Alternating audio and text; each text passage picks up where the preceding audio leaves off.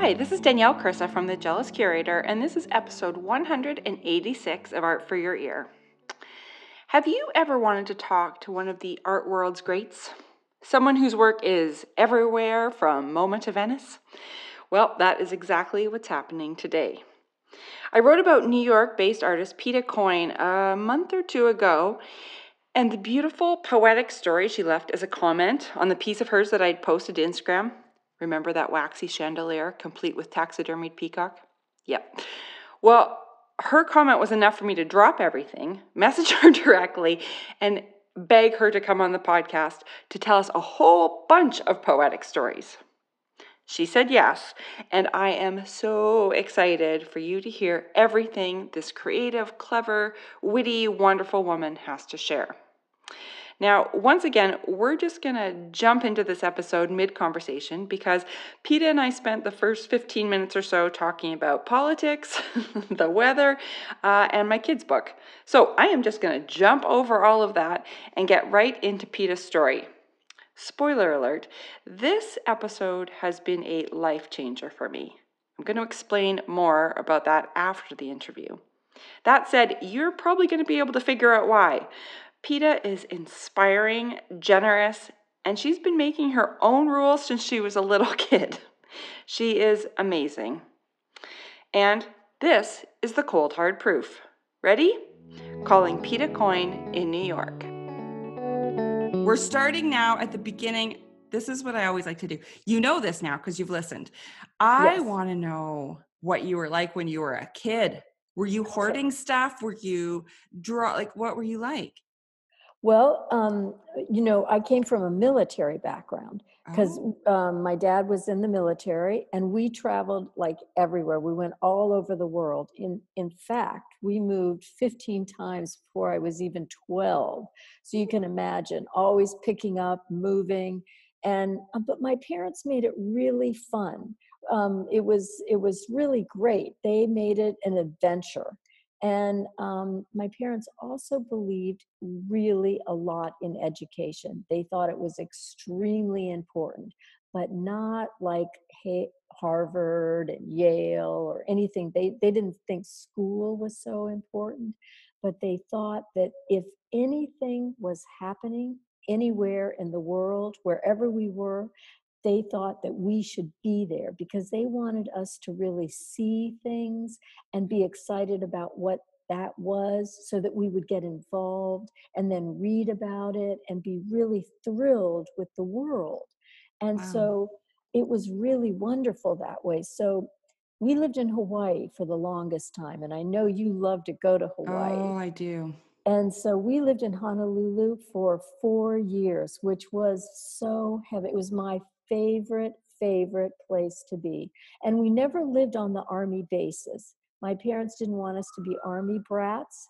so um, wherever we lived, we lived in the neighborhood of whatever country it was. Like if we lived in Germany, we lived with the German people, or France, we lived in, you know, in the French neighborhoods. Wow.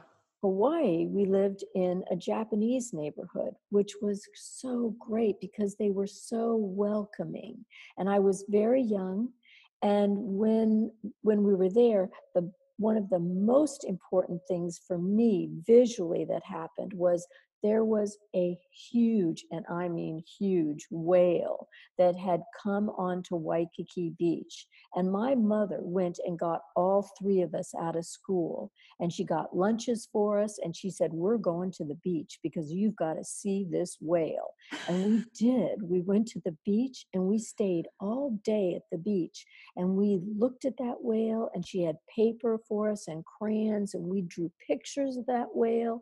And she said, Now, look at that whale. He's really having a hard time breathing. He's very sick, and the Hawaiian men are getting nets around him so that during high tide, they'll try to get him to go back out into the ocean and go and find his other brothers and sisters.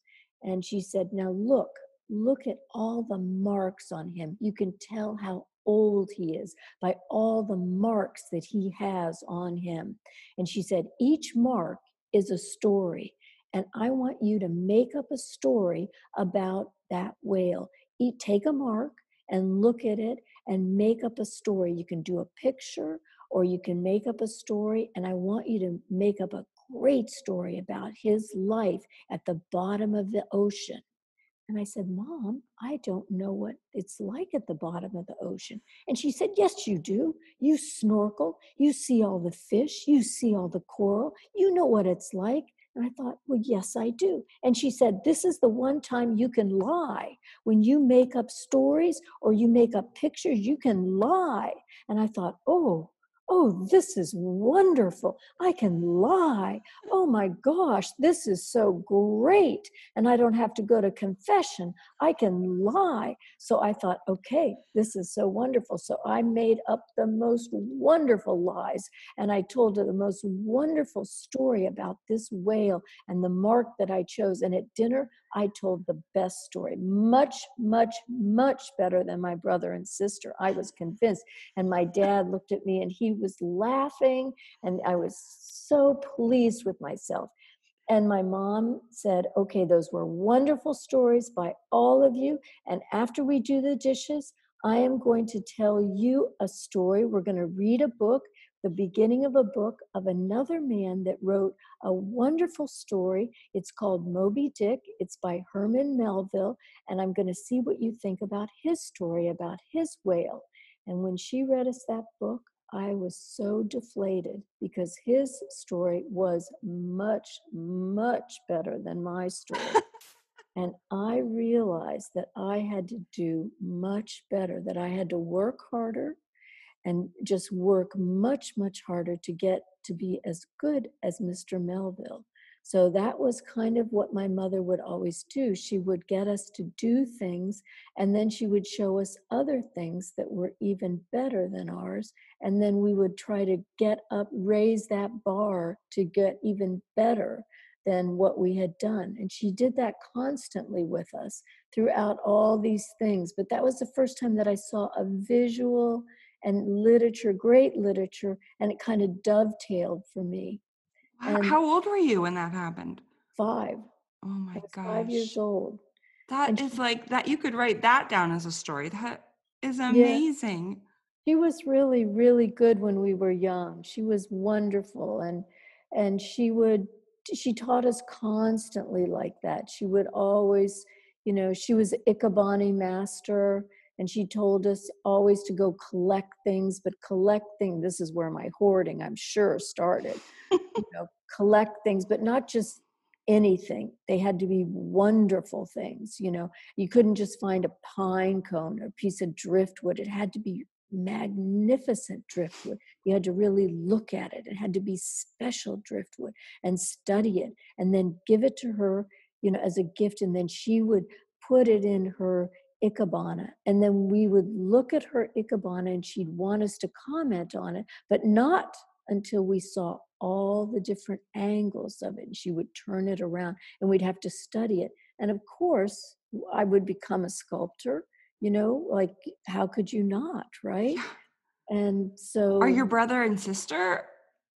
My brother was a filmmaker. Oh, and, okay. and he was just uh, he saved all his money. He was in advertising and are really good at that but he saved all his money and just ready to start his production company. He made a couple million dollars on his advertising just ready to do that and he got cancer and oh. just went down fast and he was 46 oh my gosh. he died. I'm so and sorry. tragically yeah it was it was the second brother that i had lost and my sister, I think, was kind of overwhelmed by my brother and I because we were very competitive with each other in a really good way.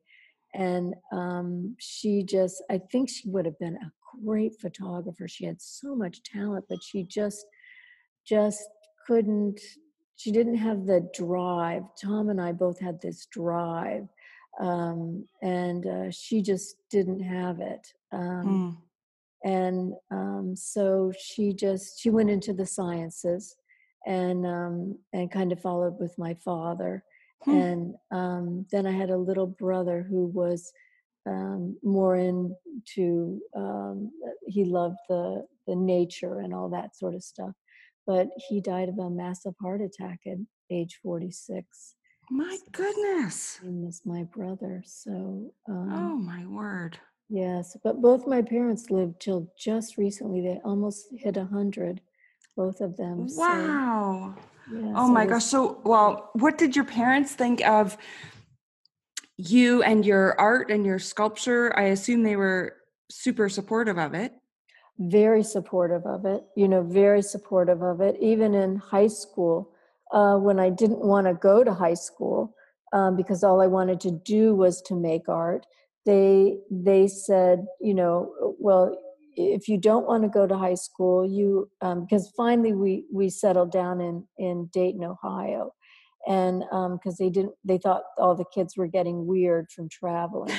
And so they put us in dayton but still every summer they would take us somewhere you know to uh, you know southern france or italy or somewhere. They didn't they wanted us to continue uh, or an amish farm or a ranch or wow. somewhere.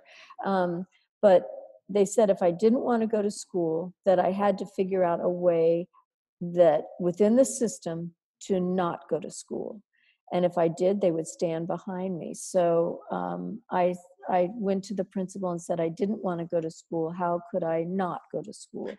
and um, he was like, Well, yeah, you have to go to school. And I said, How about if I test out and then just do art? And he said, Well, you can't do that. And I said, Well, how about if I take all the tests in September and then I like go to just take art classes all afternoon or maybe go to the university and he said, Well, your grades aren't that good. And I said, Well, can't I do that? I won't, you know, I'm just either that or I'm going to run away. And he said, Oh, God. And he said, Okay, let me talk to your teachers. So we worked it out. So that's what I could do. I could study in the summer, and then I could take my test in September, and then I could go to the art class and the university. And that's what I could do. So, um, so um, that's what I did. So for my junior, uh, sophomore, the end of my sophomore, junior, and senior year, that's what I did. I went to the um, local um, college and took painting and sculpture, and I found a teacher who had gone to Cranbrook, and he taught me how to do bronze casting, and we did it at the local foundry and that sort of thing, which was great. Good. So it was really wonderful because I was so bored with the classes at the at the high school. I love that. You're, you're like, I'm not going to follow these rules. what a clever i'm not going to tell my son this story he was just moaning this morning about how he desperately didn't want to go to school we will not let him listen to this episode but that is amazing oh my gosh so did you get college credit for those classes um, I, I guess I could have. I didn't even think of it. I, I went, um, I guess I had, I guess I could have. I didn't, you know, I didn't think of that. Um, I wish I had. I guess I should have. Um, I went to Kent State for a year. I didn't like it at all. And, um, and then I went to the Cincinnati Art Academy, which was a good school.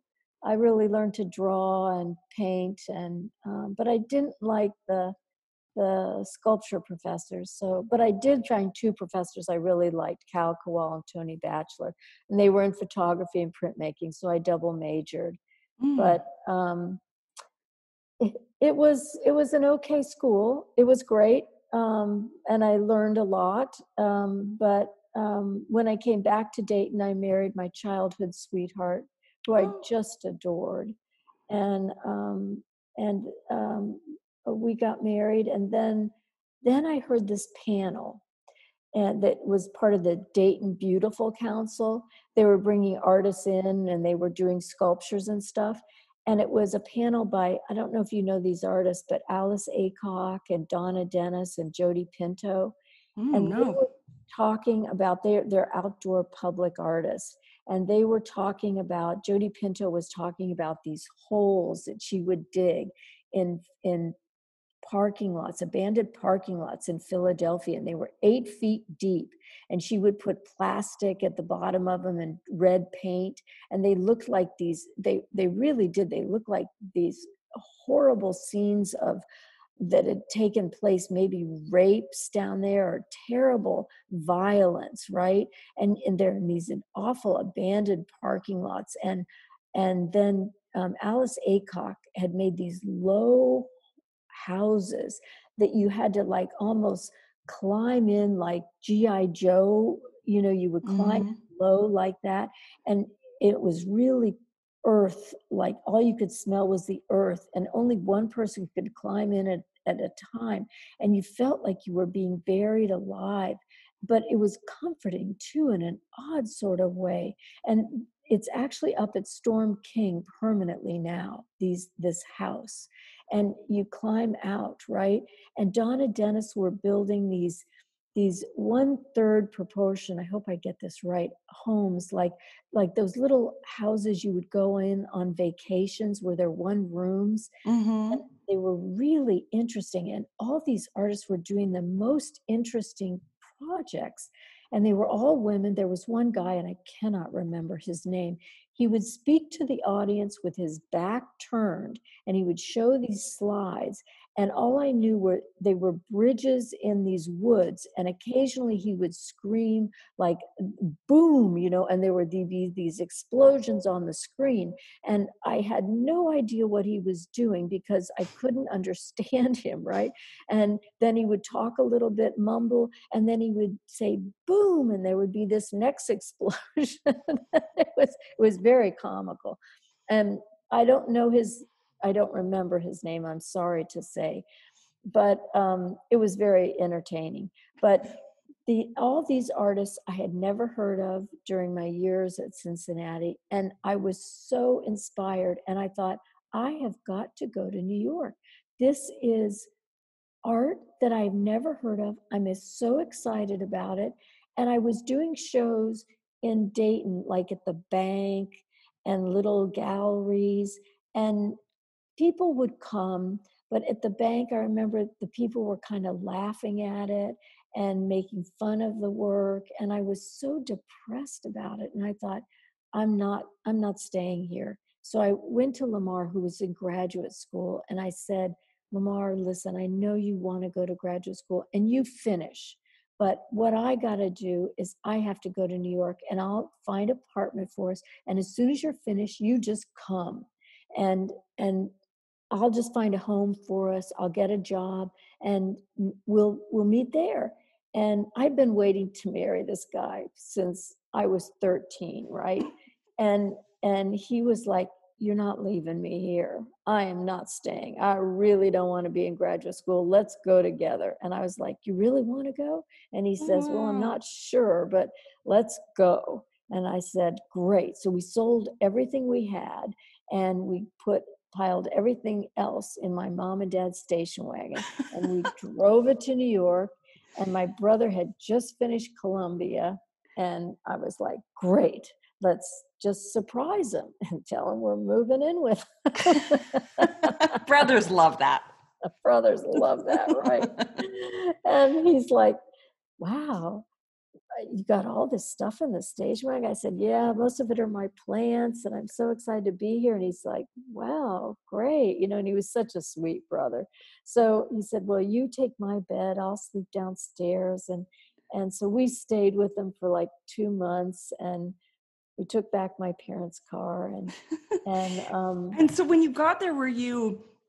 Was there culture shock or were you just so thrilled to be in New York? Like, did you, was it, how did you feel? Was it scary or exciting or all of it? Well, I was thrilled. You know, I felt like I was at home. The multicultural of the place, all the different ethnicities, ethnicities, you know, all the languages. This to me was home. You know, I felt at home because this is how I was raised. Yeah. Lamar, not so much.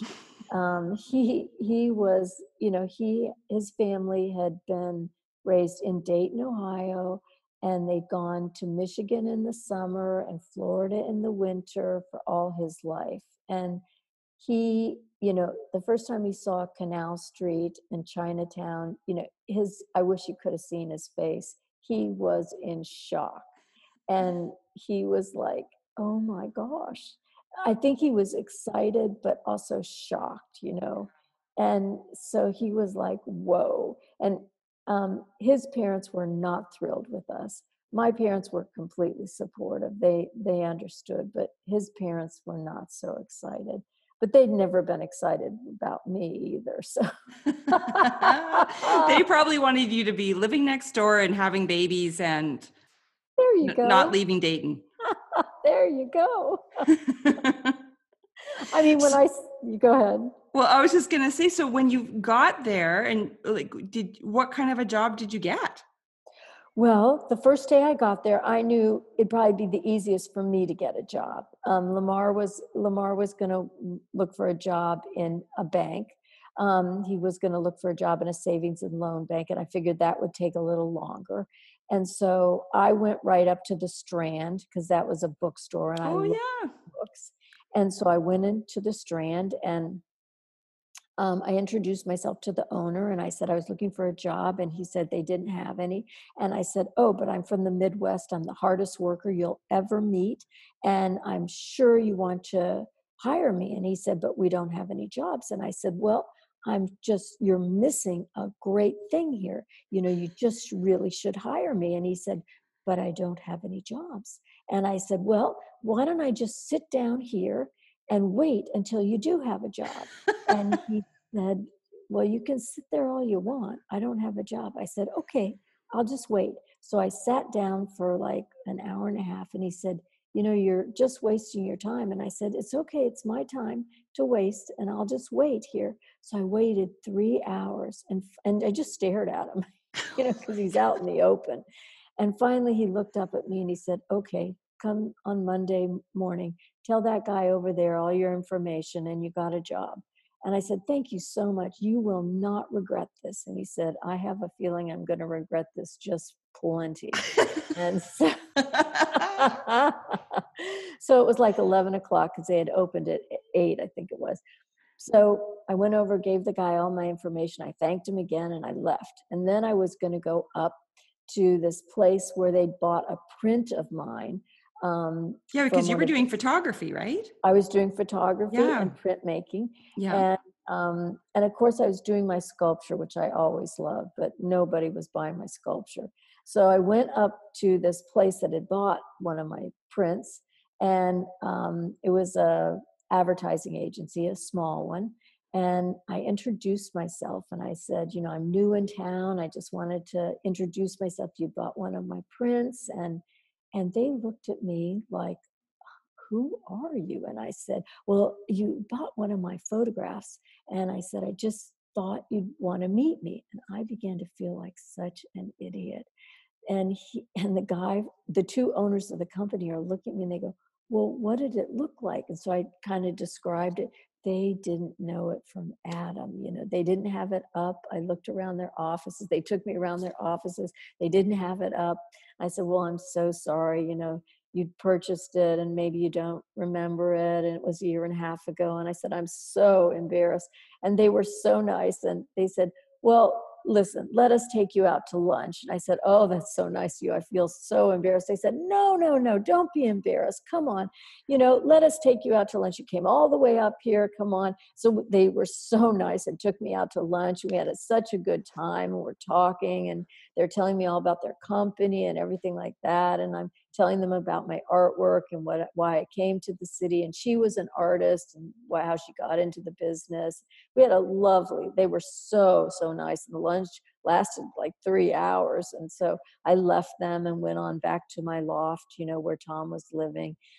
And I I really was totally embarrassed. I thought, oh God, I'm so Midwestern, you know, God grief, you know. But by the time I got back there, they called me and they said, how much did the strand offer you? And i said oh it's 150 a week. And they said how about if we give you 160 a week and you come up and work for us? And i'm like are you serious? And they said yes we need someone at the front desk and you're so friendly and so sweet we'd like to offer you a job. And i said well great because i could see that there could be possibly more possibilities there you right. know advertising And I thought, oh God, how do I tell this guy at the Strand I got a better offer, right? Oh Lord. And I said, great, I'll take it, you know. And um, they said, great, you'll start on Monday. I said, great. So I'm thinking, how do I tell? So I call up the guy at the Strand and I said, I am really embarrassed. And I said, but I got a better offer this afternoon. And he said, good on you. He said, good luck to you. I said, Oh well, my thank God. you so much.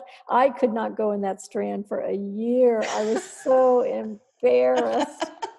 But that's how I started in advertising. And and advertising was great because it wasn't a year later before I was freelancing. And eventually I was working for Chanel. And Chanel is really where I where I really cut my teeth. And Wow, Eventually- what were you what were you doing? I was doing advertising, you know, layout for m- magazine ads. I was doing commercials, and um, I really got my brother in the business and doing commercials. You could make a lot, lot of money in commercials. Eventually, I could work about eight weeks a year, and the rest of the year, I could just do my art. You had to be very, Wow. yeah, but it was good. It was really good. Oh my God. So when you're doing this, are you now starting to move away from photography or was it equal amounts of photography um, and sculpture? No, now I'm doing all sculpture, all sculpture.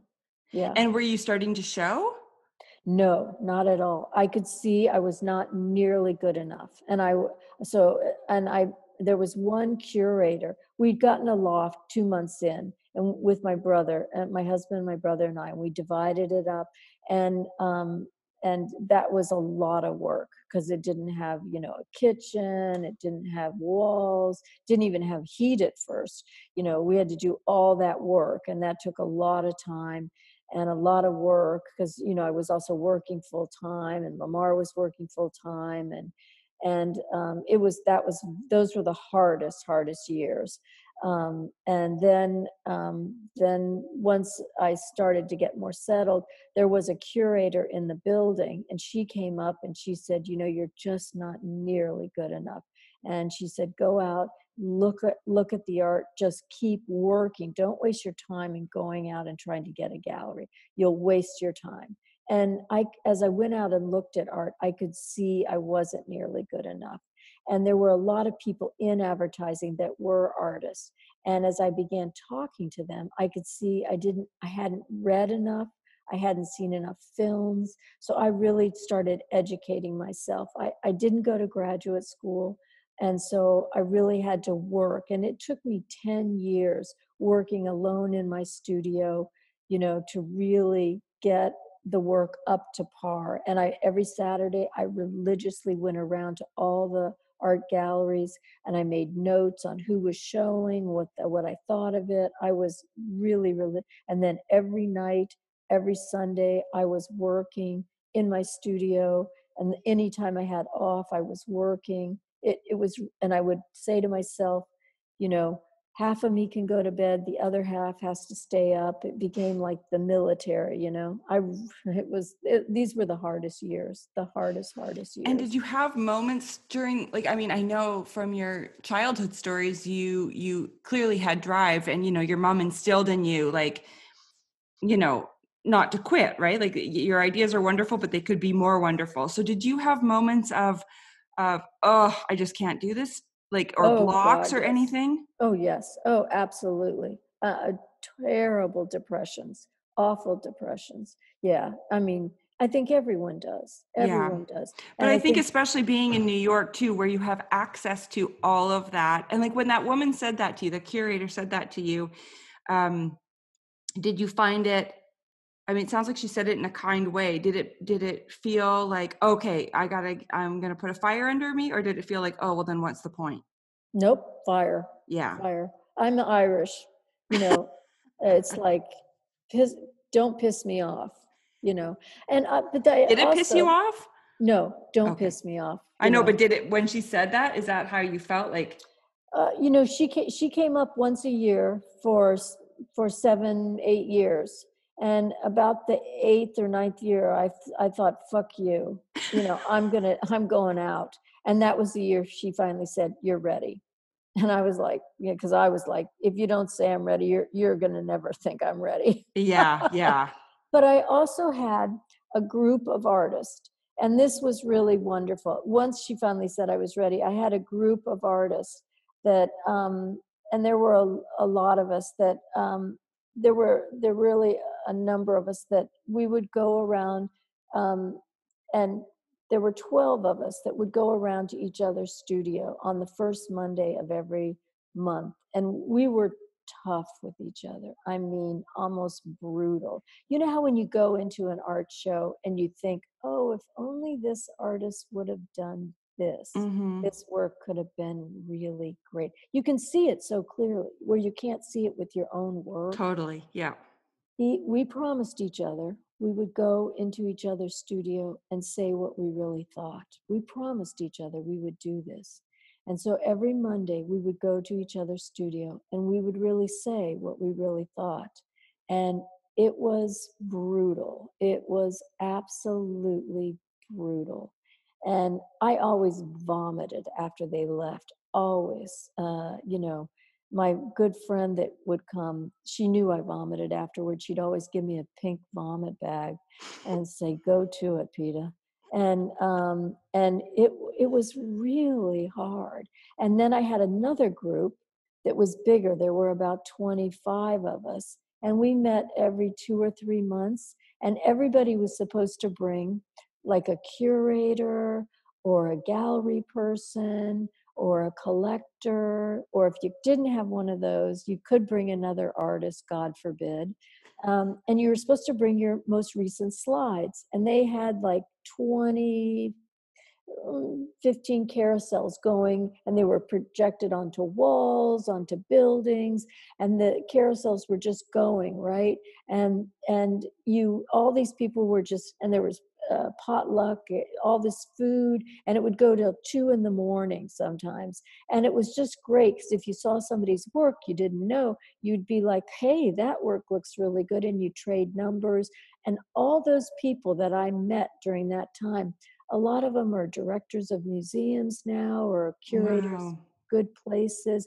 And it was a great way to meet a lot of people and say, you know, I'd love to have you come to the studio, or they'd see your work and say, you know, I just saw your work. I'd be really interested in coming to your studio. You know, so it was a great way to meet a lot of people and not yeah, under you kind of made pressure. your own grad school.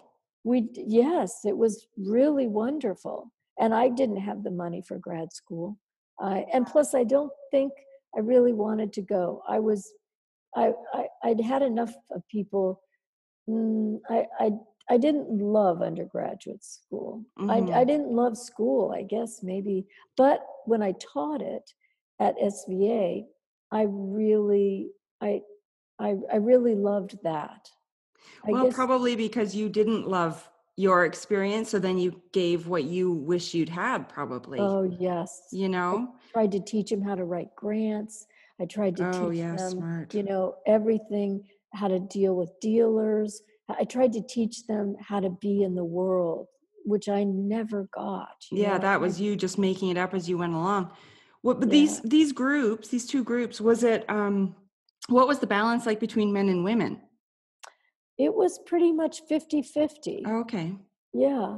Um, I wanted, uh, and then I had a real feminine group where it was all women. Uh, and we would talk about the issues. Mm-hmm. and um, and that was hardcore. That was hardcore. Um, and when was this? Like in the eighties? This was all in the 80s and went up to about 95, 95. And so, what kind of issues? Like being a woman in the art world? Yes. Yeah. Yes. Yeah. And and it was tough. Uh, and I hadn't even realized how tough it was. These were a lot of women that had been here a lot longer than I had. And I hadn't realized the walls that they had hit. And so it was like, whoa, I, I hadn't even realized it. Hmm. Um, and so that. Yeah, that what a cool way to educate yourself, you know, just coming at it from all these different angles. And, um, and you know, that kind of, uh, I totally get the throwing up in a barf bag afterwards because Oh, you know when it is when it's something that you care about so much to hear something that you're maybe not ready to hear or that you didn't see is it's really hard but i mean i assume it worked for you It totally did because I thought after they left and I vomited. and then I thought, okay, if it made me vomit, it's really close to the bone. I have to listen. Yeah If it, if it didn't make me vomit, then I'm then okay. Then what they said didn't make any difference to me. But if it made me really nauseous and sick, what they're saying to me really is important and I have to listen. And so I have to real and I I recorded it. So then I would listen to the recordings and say, okay, listen to what they said. This is super important and really listen. And so that's important. I have to change something. I have to look at something, really look at this. Mhm. And it made my work so much better. And these and these were good artists. They were much better artist than I was, much better. And we went around twice for two years, and I think everybody was exhausted. Mm. Everyone was exhausted. I don't think we could have done it another time. I don't think we would have ended up friends. um, Too hard. well you know and the nice the thing is when you when that hard feedback is coming from people that you admire and trust hmm and they say those things like you're absolutely right like there's you have to listen. Sometimes you have to translate it so that you can understand it you know because that can also stop you. But if it's coming from people that you really really trust listening is the most important thing and not just shutting down and being defensive. Hmm and i think where it gets confusing is when you hear that from a teacher like the teacher that told me to never paint again i didn't trust him. I didn't love his art you know Oh, but because he was a teacher i was like okay well that's the truth i should never paint again. Oh, you know so finding those just i'm just thinking like for the people that are listening like you know find yourself a, i think that this finding a group and doing these like self crits and stuff are it's such a good idea. I've heard this from so many artists like kind of making your own grad school or whatever and if you trust these people like yeah li- listen to it back and really hear what they're saying but if you're getting that feedback from somebody who doesn't matter to you you have to toss it out or if it's mean spirited. yes If it's mean spirited, which is what it sounds like was to you, don't listen. And Yeah. sometimes people say things that are cruel, and you'll know the difference because it'll hit you in a different place, almost in your body. Women have a great sense, and women are very lucky this way, and some men too. But you can almost feel it. It's almost like daggers yeah when it hits you uh, you know it's almost like if it hits you in your heart you know it's almost mean spirited right as opposed to actually trying to give you an insight into what you're doing it's just it was just mean mean spirited yeah you said that much better than i did. I was getting going in circles there for a second. But yeah it's it's such a fine balance. And i think with i know for me for sure um, i have a really sensitive soul and i think lots of artists do right? So hearing that stuff is hard. Um, but if you want to push yourself and you want your whale stories to be better yes. You know you, you have to listen to moby dick. I'm sorry you just gotta you have to raise the bar. Like i was doing one show um, at uh, gallery Lelong it was my first show and i remember i thought oh this work i'm not sure i'm not sure i can't see it. And so i called a friend kenji fujita whom i really trust and i said can you come over and look at this i'm supposed to show very soon and i don't know i just don't know but I trust you. Would you come and tell me what you see? So he did. He came over, he looked at my work. He spent about an hour looking before he even said anything. And then he said to me, What is your relationship for this work to the wall? Because it was the first time I'd moved to the wall. And I said, I don't know. And he said, I would consider that first, Petah. And then he said, I'm thinking that maybe you should take a little bit more time with this work. And then he just started to discuss certain things. And it was so helpful. It was really helpful. He did it in such a tender way, in such a thoughtful way. And by the time he was finished, three hours later, and I was a pot of water on the floor, I knew I had to wait and spend another year working on the work.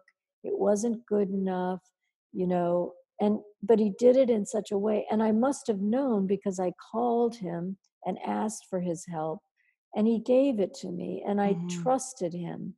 And so those things, you know, I rather have been told by him than to go public with it and have it not be good work. And then a year later, it came out, it was much stronger work, much better work. And so, Was it know, on the wall?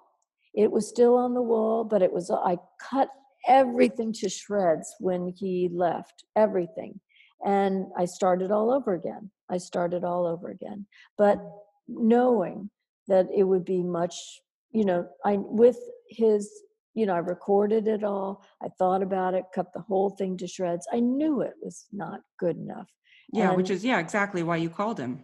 and yep and then we i began again with that body of work behind me and we began i began again i say we you know the the royal we and we began again and that was good it was good and um and it's good sometimes to cancel things and start again and and no and i would always trust kenji fujita. He's a he's a great friend he's got a great eye he understands so much about the uh, women and their you know um, their he he studied uh, god he did his masters in in women's art and so he understands a lot about um, the, the where we come from and so um, I, I really trust him he's a very old friend i've known him since the 80s so um, Did did you have to call the gallery and ask to postpone, or did you have enough time? no i had to call and postpone Wow. and Um, how, were they fine with that, or was it tricky? It, it was tricky. It was Yeah. tricky. It was my first show. Um, but But you know, that's it's so you're right. It's so much better to do that than to go out in New York. Like you know, people are going to see it. yep. And It's not a bank in Dayton. No, it's not a bank in Dayton.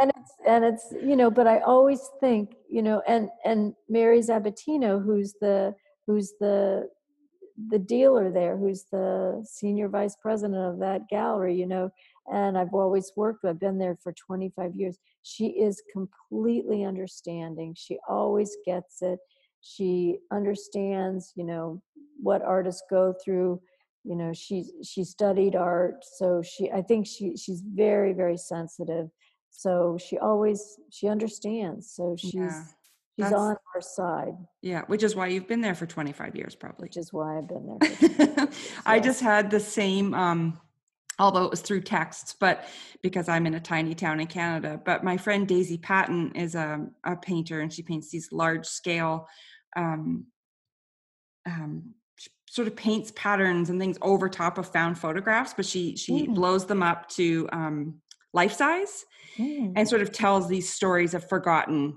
people. Anyway, they're beautiful and I love them. And um, so I've been working on these new pieces that are all like, um, well, they're.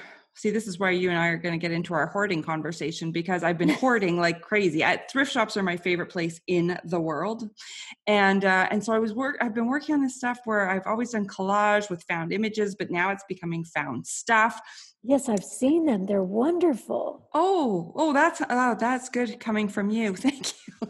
Because what I did was I took a picture midway through the first one and I sent it to Daisy. I, I sent her a text and I said, "Is this stupid or awesome?" oh no Because you know when you're like in it and you're, yes I was just had been looking at it for too long. Yes, yes, I know what you mean. But no, they're really they they're so interesting coming from the collages you were doing and they're like the next big step out. It's just great. And oh, and I love all like the jewelry that you're putting in them and all the jewelry that you went and got. I just think that's wonderful, you know. It's it's because that jewelry means so much to you, you know, when you used to play with your grandmother's things Yeah, it's just that's the stuff you need in there you know especially Yeah. like the queen that looked like your grandmother and this stuff is Yeah, you have listened to the podcast. oh honey i tell you i know all about you but th- that is, I was saying to my husband the other day, this is the first, you know, I've been thinking for years and I have recurring dreams of like going through um, boxes of jewelry and finding jewelry at the bottom of wells and all this stuff. And I've never been able to figure out a way because I did do collage. So I was like cutting out pictures of gems and I was like, it's not enough. Like I could never, but in my head, because I didn't do sculpture in school, I, I you know, but I spent all my spare time at thrift shops. Why I couldn't marry them in my art. Oh I had this like block that I wasn't allowed to do that because I was a 2D artist or, or some, I don't know what it was. And then um, during quarantine and, you know, my dad passed away, like all these, like this sort of accumulation of all of these life events, I was just like, fuck it. I'm just going to Yep. start gluing stuff onto stuff. And I have been having the best time, good don't let anything stop you life is but far short what I feel like I'm exactly like what like listening to you is kind of making me want to cry a tiny bit because I feel like I'm at that moment where I'm like it's not there yet. Like I but that's okay and I'm okay with that. Like I the big one I did, I was like I know that you know in my mind it's like here it is, here it is, ta-da, but I know as just with all this experience with Jealous Curator and talking to other artists, I know that that first piece is just the first experiment. I know that's not the piece that should be in a gallery. you know just keep mean? pushing it. You just keep pushing. It's your big breakthrough my Yeah. God. it's like your first big thing. How wonderful. Now just go wild. Lose your mind. That's what you have to do. Don't think about it. Just go wild. Don't even think better not better good good enough. Forget about that. Just go Yeah. just be what just be wonderful with it just be wonderful with it See, I really brought you on here for a, like a therapy session. it's Petah, tell me what to do. Yeah. well, you know, I, that's what I felt like when I found your work. I don't know how I haven't known about you for years and years. I, I can't even remember how I found you the other day, but I went down the rabbit hole and I just was like reading about you and watching videos and looking at all of your work. And I was Oh. just like, this woman, like, your the peacock and the just all the materials and when i saw on that um, sf moma video when you said materials are my language um, I, I teared up because Oh, that's how I feel right now. And it's like, I wish I lived in New York so that we could go and have a socially distanced coffee date because I just feel like a- kindred spirit, you know, I just feel, but you're all those years ahead of me. You've done all the work, you've done the experimenting, and I feel like I'm just dipping my toe. yes, And it's so exciting to find you at this moment, you know? Oh, anytime you you struggle with it, you just call me up. Don't don't even think about it. You just I was so excited to see that piece that you had done. I was like, "Yep, she's on her way." It's such a big breakthrough for you. Such a big mm-hmm. breakthrough. It You it's just so exciting, like to be 47 and to have like the first really huge breakthrough is like, oh God, I hope I live to 100 because I got stuff to do. you will live to be a hundred. Oh my God, are you kidding? I I'm sure of it. I'm sure of it. You've got so much to live, and and you have such a sense of space and and all the things that you're starting to put together. This is going to be wonderful. Just wonderful. I'm excited. yeah. Well, let's let's um I, th- I really shouldn't turn this into a therapy session for me, but I will phone you one day and get and get your feedback on stuff. please do. Anytime. Okay. but I want to talk about i see I could just your studio is probably like one of my dreams. I would love to sit amongst all of your stuff. Okay, let's talk about is your studio organized or does it look like Oh, a bomb went off? No, no, no. You know, I'm military. I have, I have, I do have twenty thousand square feet, and um, we have a lot of. Uh, it's all pretty organized. Um, it has to be because we have so many materials, and so we have to be pretty organized. Um, it sometimes it gets a little disorganized in places, but we're pretty organized. Yes. Mm-hmm. So how does it come together? Like, how how did you get your first peacock? Uh, the peacocks came. Um, well, you know what happened with with the birds? The birds came actually from Canada. Oh. A friend of mine, uh, I have a couple friends, uh, good friends that live in Canada, and they called me up and said, you know, we just passed this dumpster that has all these beautiful birds in it, these beautiful little birds. Do you want us to get them for you and bring them back to New York? And I said, yes. And so they started bringing them back in.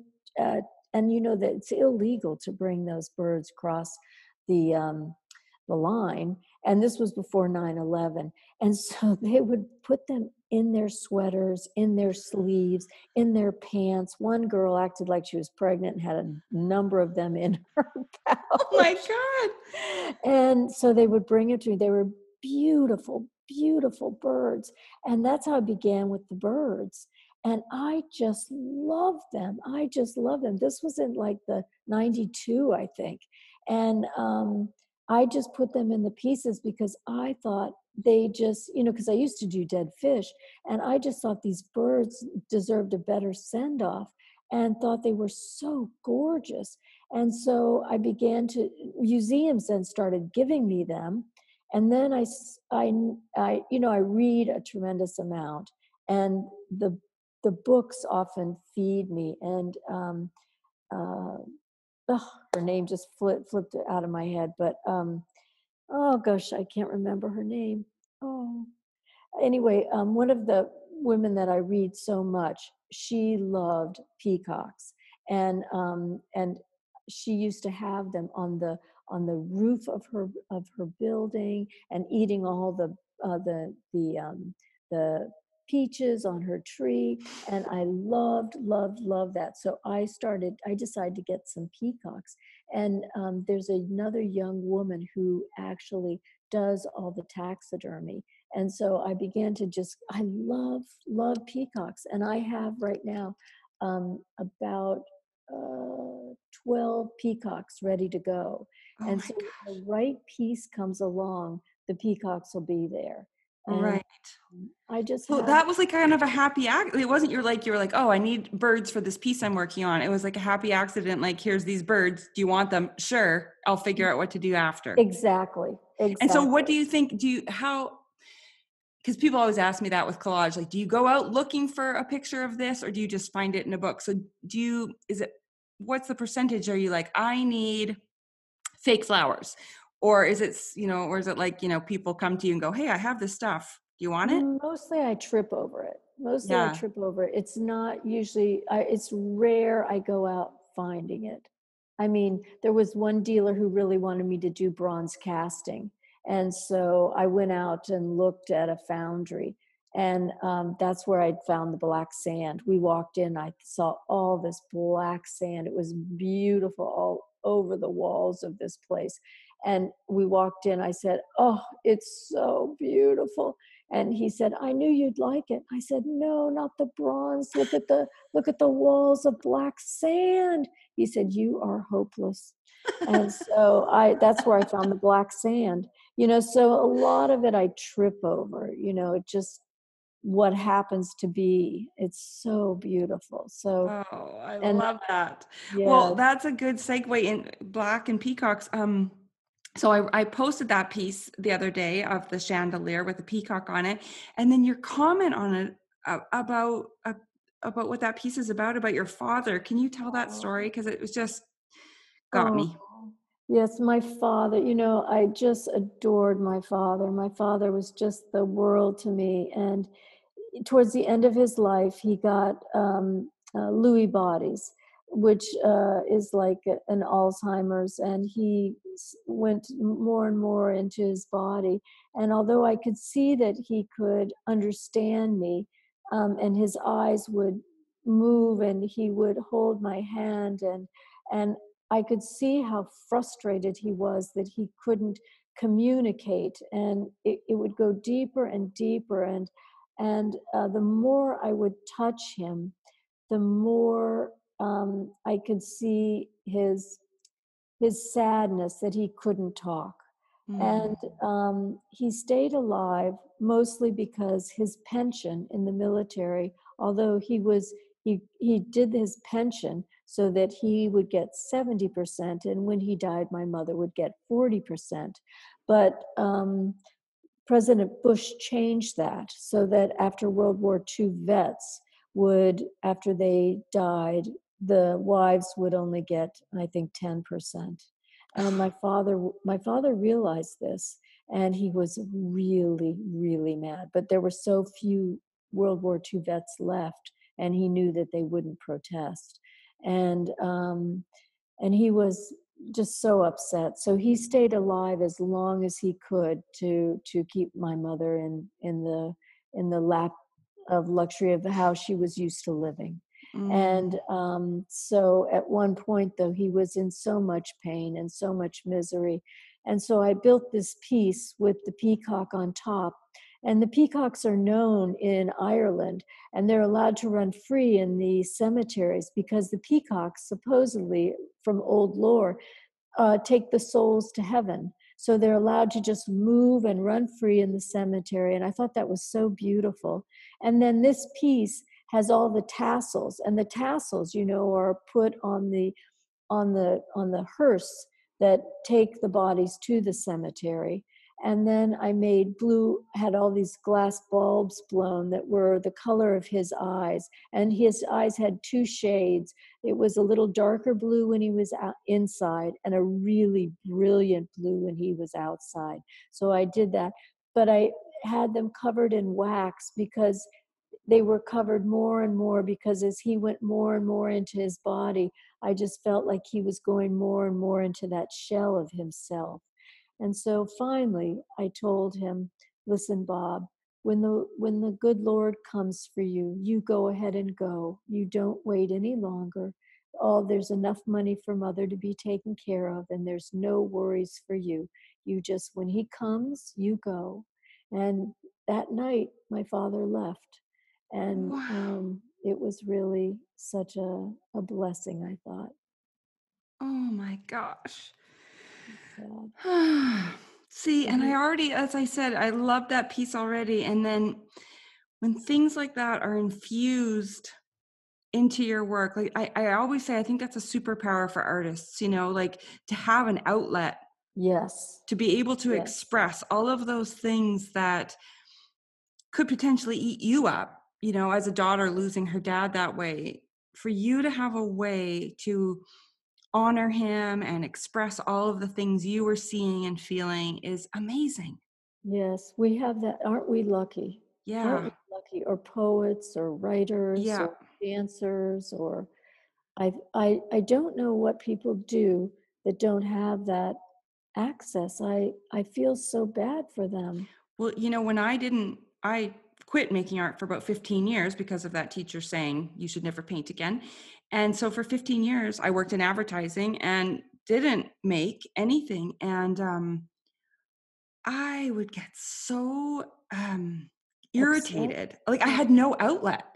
Oh, and it was uh, so stifling and i remember when when my son was born and i was you know suddenly not working anymore and i was home with him and you know overwhelmed by being a mom and all these different things i was like i need to make stuff again like i Good can't i just felt like i was going to explode you know if i didn't i needed an outlet to express you know i did a whole series called type a mama and it was about me trying to like figure out how to be like a creative director and a mother when you cannot creative direct a one year old oh, and oh, it was such a like and no one ever saw that work and i'm sure you know it's not very good but for me it was therapy. It was just like ah there i was able to get it out in a way that worked for me you know yes yes you should make a piece about how you feel about that teacher i know I mean, it, it would just Mm. like, or all the years that you lost. I mean, you have to, you have to, I don't know.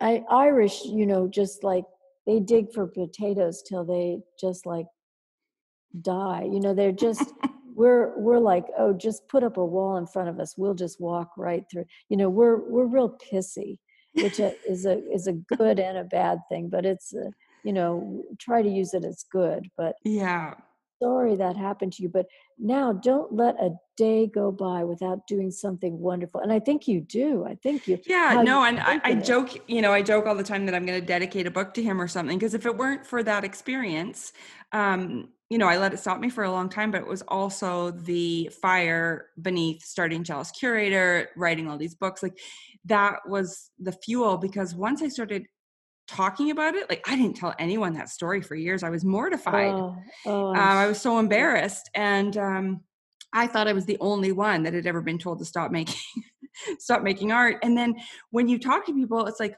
oh, this is ridiculously common. And even the greats who I admire so much have these stories too. And it's like, oh, okay, well, you know, I, I always tell the story of um, when I wrote my first book, Creative Block. There's um, an artist in um, Toronto that's in the book, and her name's Amanda Happe. And one of the questions I had asked was, you know, how do you deal with negative criticism? And I'm sorry for all the listeners. I know I've told the story a million times, but I think it's an important one. She, I said, how do you deal with negative criticism? And she said, the great thing is you don't have to care. She said, no one can wrestle the pencil out of your hand. You get to keep going in absolute defiance. Oh. And when I read that quote, because it was an email interview, when I read that, I I probably cried for an hour because it was almost 20 years after the university experience. And I realized for the first time that it was me that put the pencil down. He told oh. me to, oh. but I didn't have to. It was me that put it down, and I should have picked it up the next day, and I didn't. So I always, you know, if if if I could learn anything from all of this, it's that. So I always say, especially when I talk to students or you know kids or whatever, I always say, no matter what it is, art related, anything, somebody tells you to stop, that's their opinion. You can pick up the pencil the next day. You can put the soccer cleats back on the next day. You can you know start working on your rocket again the next day whatever it is it's your responsibility to pick up the pencil not theirs. Oh, yeah. And well, that's what i've learned and it's been it's been a priceless lesson for me and hopefully it's helped other people but that's what keeps me going every day. It's just like no it's my job to pick up the pencil. Oh my god that's so good. I'm so glad that it's it and you know it's hard. When you're that young you're just so vulnerable and you yeah. believe you know you think oh my god they know. They know. Yeah well they're grown-ups you know? Of course of course. Um speaking of teaching and good teachers so when when in all of this did you start teaching and are you still teaching now? Oh um i i taught for a long time. I taught um oh gosh it must have been 19 i guess it was 1980 till um, I don't know uh, till till 20 2010 or 2015 somewhere around wow. there. And, and I, where were you teaching? I only at um, SVA grad school and only because it was such a good job. It was such a good job. They only required that you go 4 hours a week and that was it. And they gave you health benefits and they gave you a nice and it was so lovely. All you you didn't have to give any plans you didn't have to go any meetings nothing. And you could miss as many classes as you want you just have to find a find a replacement. And and you all you do is you go in and you talk to students. It was wonderful. And so like who didn't love that? So like you know and i had the best students and i what i wanted to do was to give them what just exactly what you said give them what i didn't have. And um, you know teach them how to write um, grants because that was the one thing i lived on grants for eight years you know i just applied for everything. And i was it was like the military for me you know just uh, apply apply apply you know like the strand till they give it to you. And they tell each other sick of seeing you and but then you um don't call them the next day and give back the money you keep the money that i do keep yeah. the money and um and so and so and we would apply for grants in the class and then the minute they graduated they would apply for them and always one person in every class got it um, you know and we would um, we would talk about galleries and how how, what's the best way to approach them how do you how do you do you have uh, how do you do it with the photography? How do you do it? You know, we would Mm. just demystify like practical yeah practical things everything. And then we would break up the class into half so I could spend an hour with each student every other week. And we would have talks about anything they wanted to talk about, I was up for. You know, wow there was just nothing hidden. I didn't want anything to be hidden. You know, whatever they wanted to do, I was up for. And so it was really a good, good class. And um, and then we would go up to the Met, and I had them lecture, had them lecture on a piece in the in the Met that revealed their work, and um, that was always really good. And how many um, people were in each class I requested only eight because my classes were really hard. They had to really work, but I always ended up with the max in my class. They always gave me 12 because Ah. there was, you know, everybody wanted to be in my class. It was always a waiting list for my class because, you know, of the class was like we were doing grants and all the rest of yeah it. i want to be in your class you don't need my class. You're doing just great, but you can call me anytime about anything.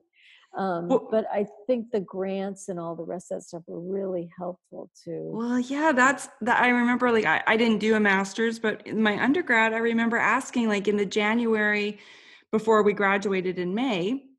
So here we are at the very end, and I was like, put up my hand and said, "So, what do we do when we graduate?" I asked that same question. And what was the answer? everyone was like, well, w- w- I Grad school? know." They didn't even tell, they told me I wasn't good enough for grad school. Oh my god! They told me I wasn't good enough for grad school. And you know what they gave me when I graduated? I graduated a little earlier than my classmates. I graduated in December because I went in the summer. Mm-hmm. And my classmates gave me a gift. They had a party for me and everything. They gave me a gift. You'll never believe what they gave me because I was going to get married, right? And I was getting mm-hmm. married in January. I was leaving in December. Do you know what they gave me? I'm scared. Diapers and perfume. I was so insulted. I was because they said you're going to have lots of babies and you're going to need perfume to keep all the smell of the diapers off you so your husband will stay with you. oh my god!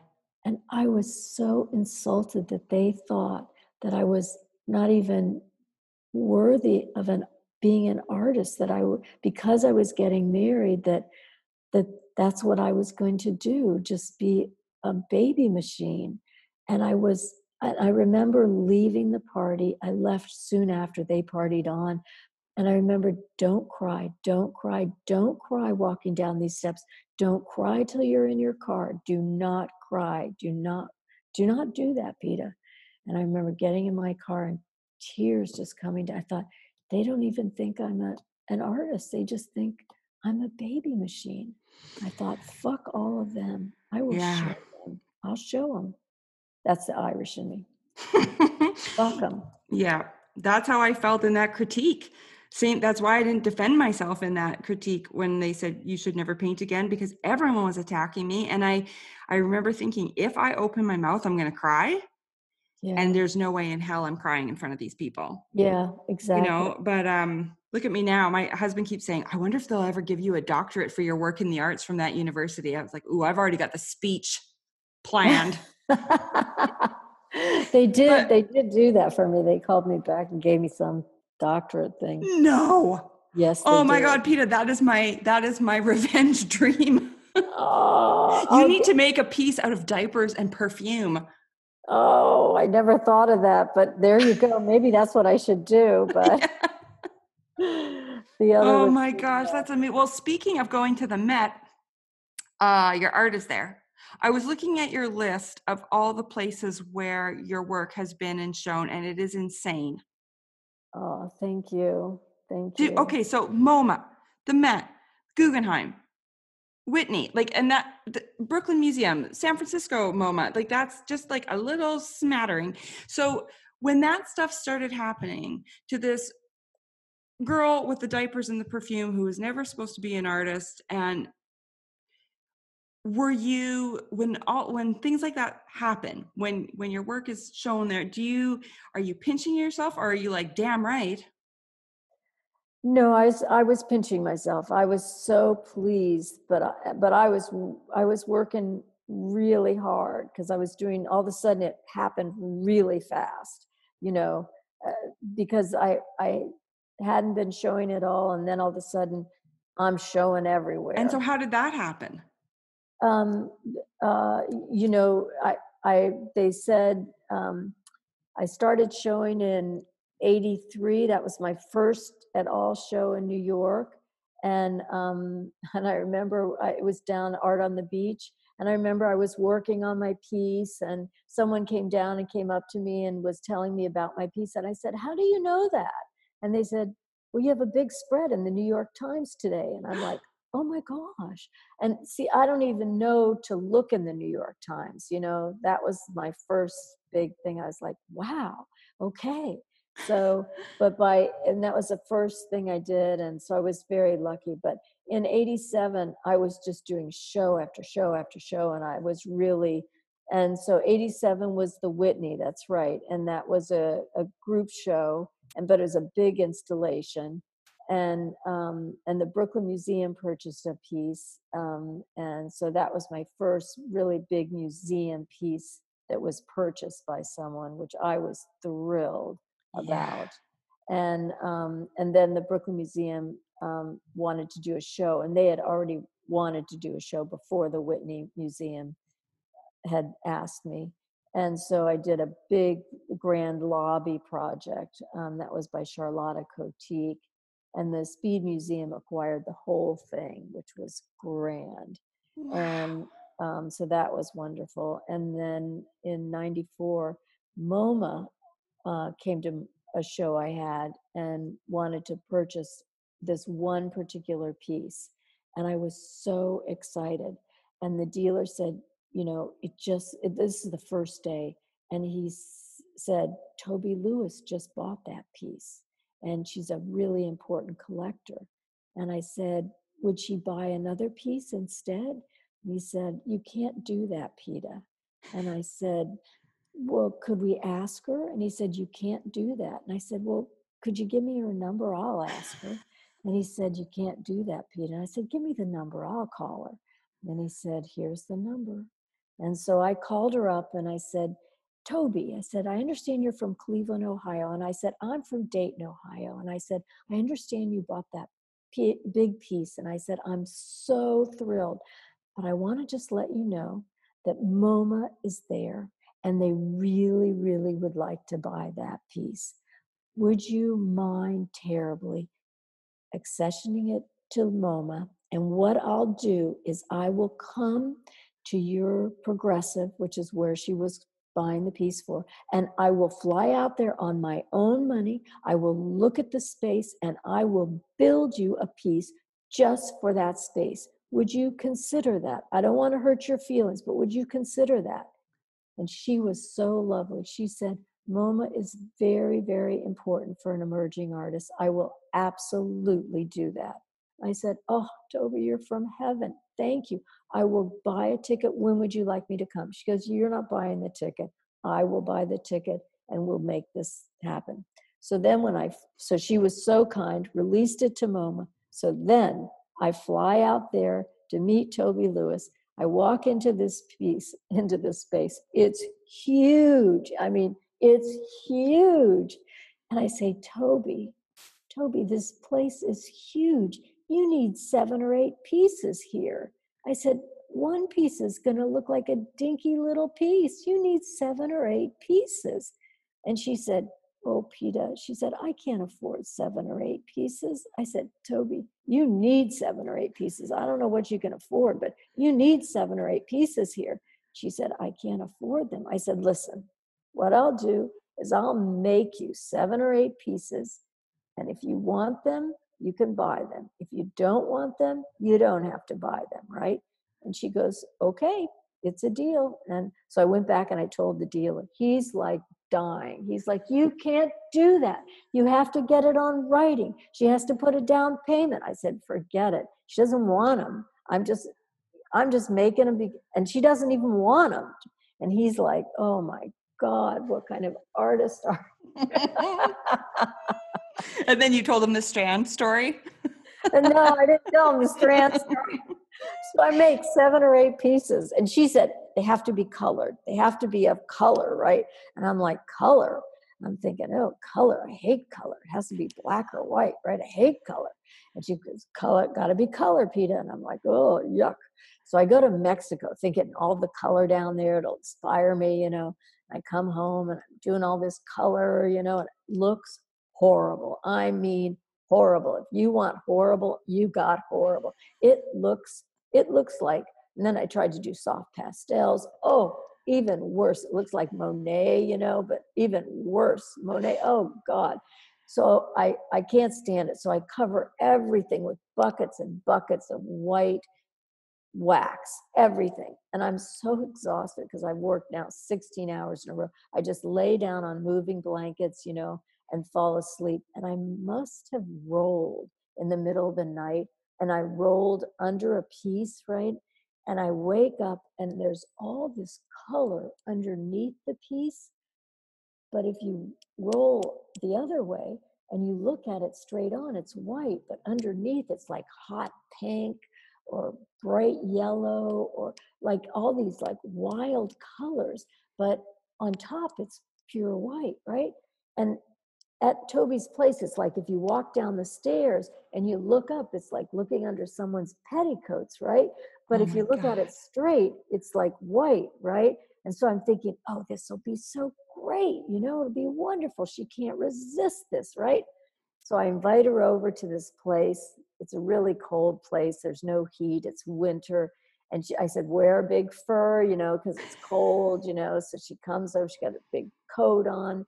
And so I said, now. And she said, they're all white, Pete. I said, no, no, no, no, no. So lay down. I've got this red blanket down so she's to lay so i put her on this blanket and i'm pulling her underneath all these pieces right like a little kid right and it's like red and yellow and all these colors underneath and she's laughing and she's having so much fun she's going this is wonderful and i'm pulling her under i said isn't this great and it'll be all underneath and as they because it's three stories tall you're on one story you go down and then you go down and you go down and I said, it'll be so wonderful because as people look up, they see all this color. But as they're walking down, they only see white until they look up, right? And so she said, Well, I have to have all of them. And I said, Well, I just knew you would. And so she takes all of them, right? And so it's the biggest installation I ever did. So Oh my God. But you, you can't do that. What do you I mm-hmm. like that that's the that Oh, that's his go-to. Well, you, you can't you're breaking the rules. Oh yeah, watch this. I'm gonna drag her around on a blanket. Can you do that? I don't think you're supposed to do that with collectors either, Petah. I know. She was so sweet. She's just like the best, the best, the best. Toby Lewis is my wonderful. God. Have you ever written a book? Oh no, I would lo- I would love to have a big book made written. No, but you have to put your stories in it too. Oh, I would. I You are would- such a good storyteller. I feel like I need Oh. popcorn. It's just like I could listen to these all day. You're so sweet. Well, that's because you're so sweet and listen to everything. You're so dear. You're so. dear. Oh. That's why. See, I knew we were going to be best friends at the end of this. I knew I it. knew it. I knew it. Well, Um, gosh. so, is there anything that you want that's coming up that people should know about, or you know, anything like that? We have four big shows coming up.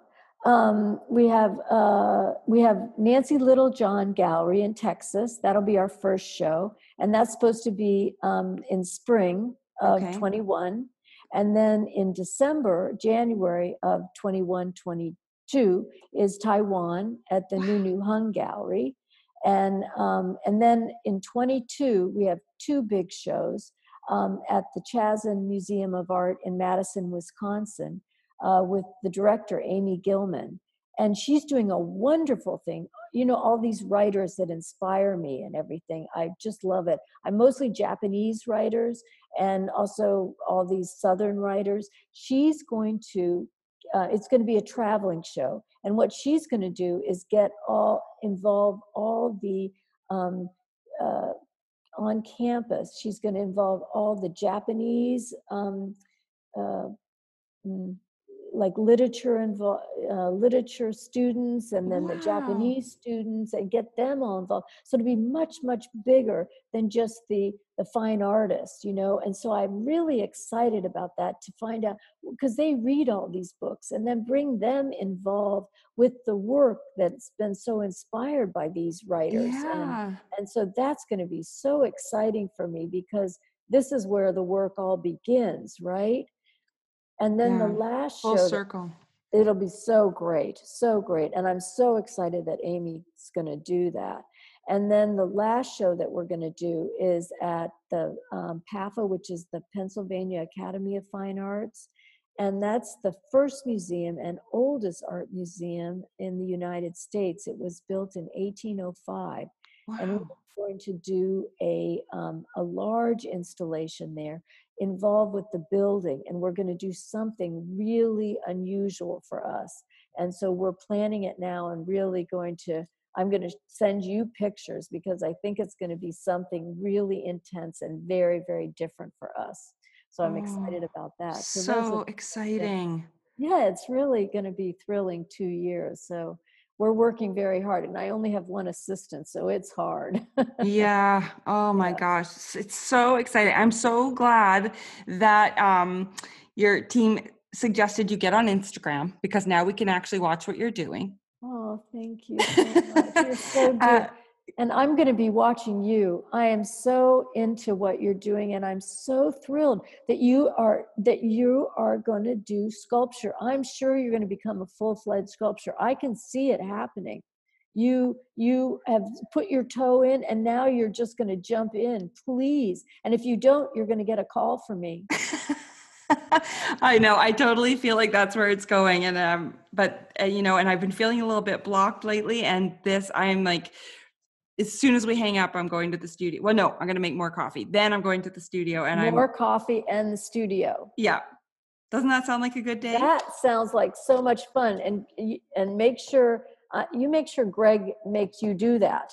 Yeah, he will. He's really good. I said to him the other day, I, I was getting like that 36 inch panel is the biggest I've gone wow. since university.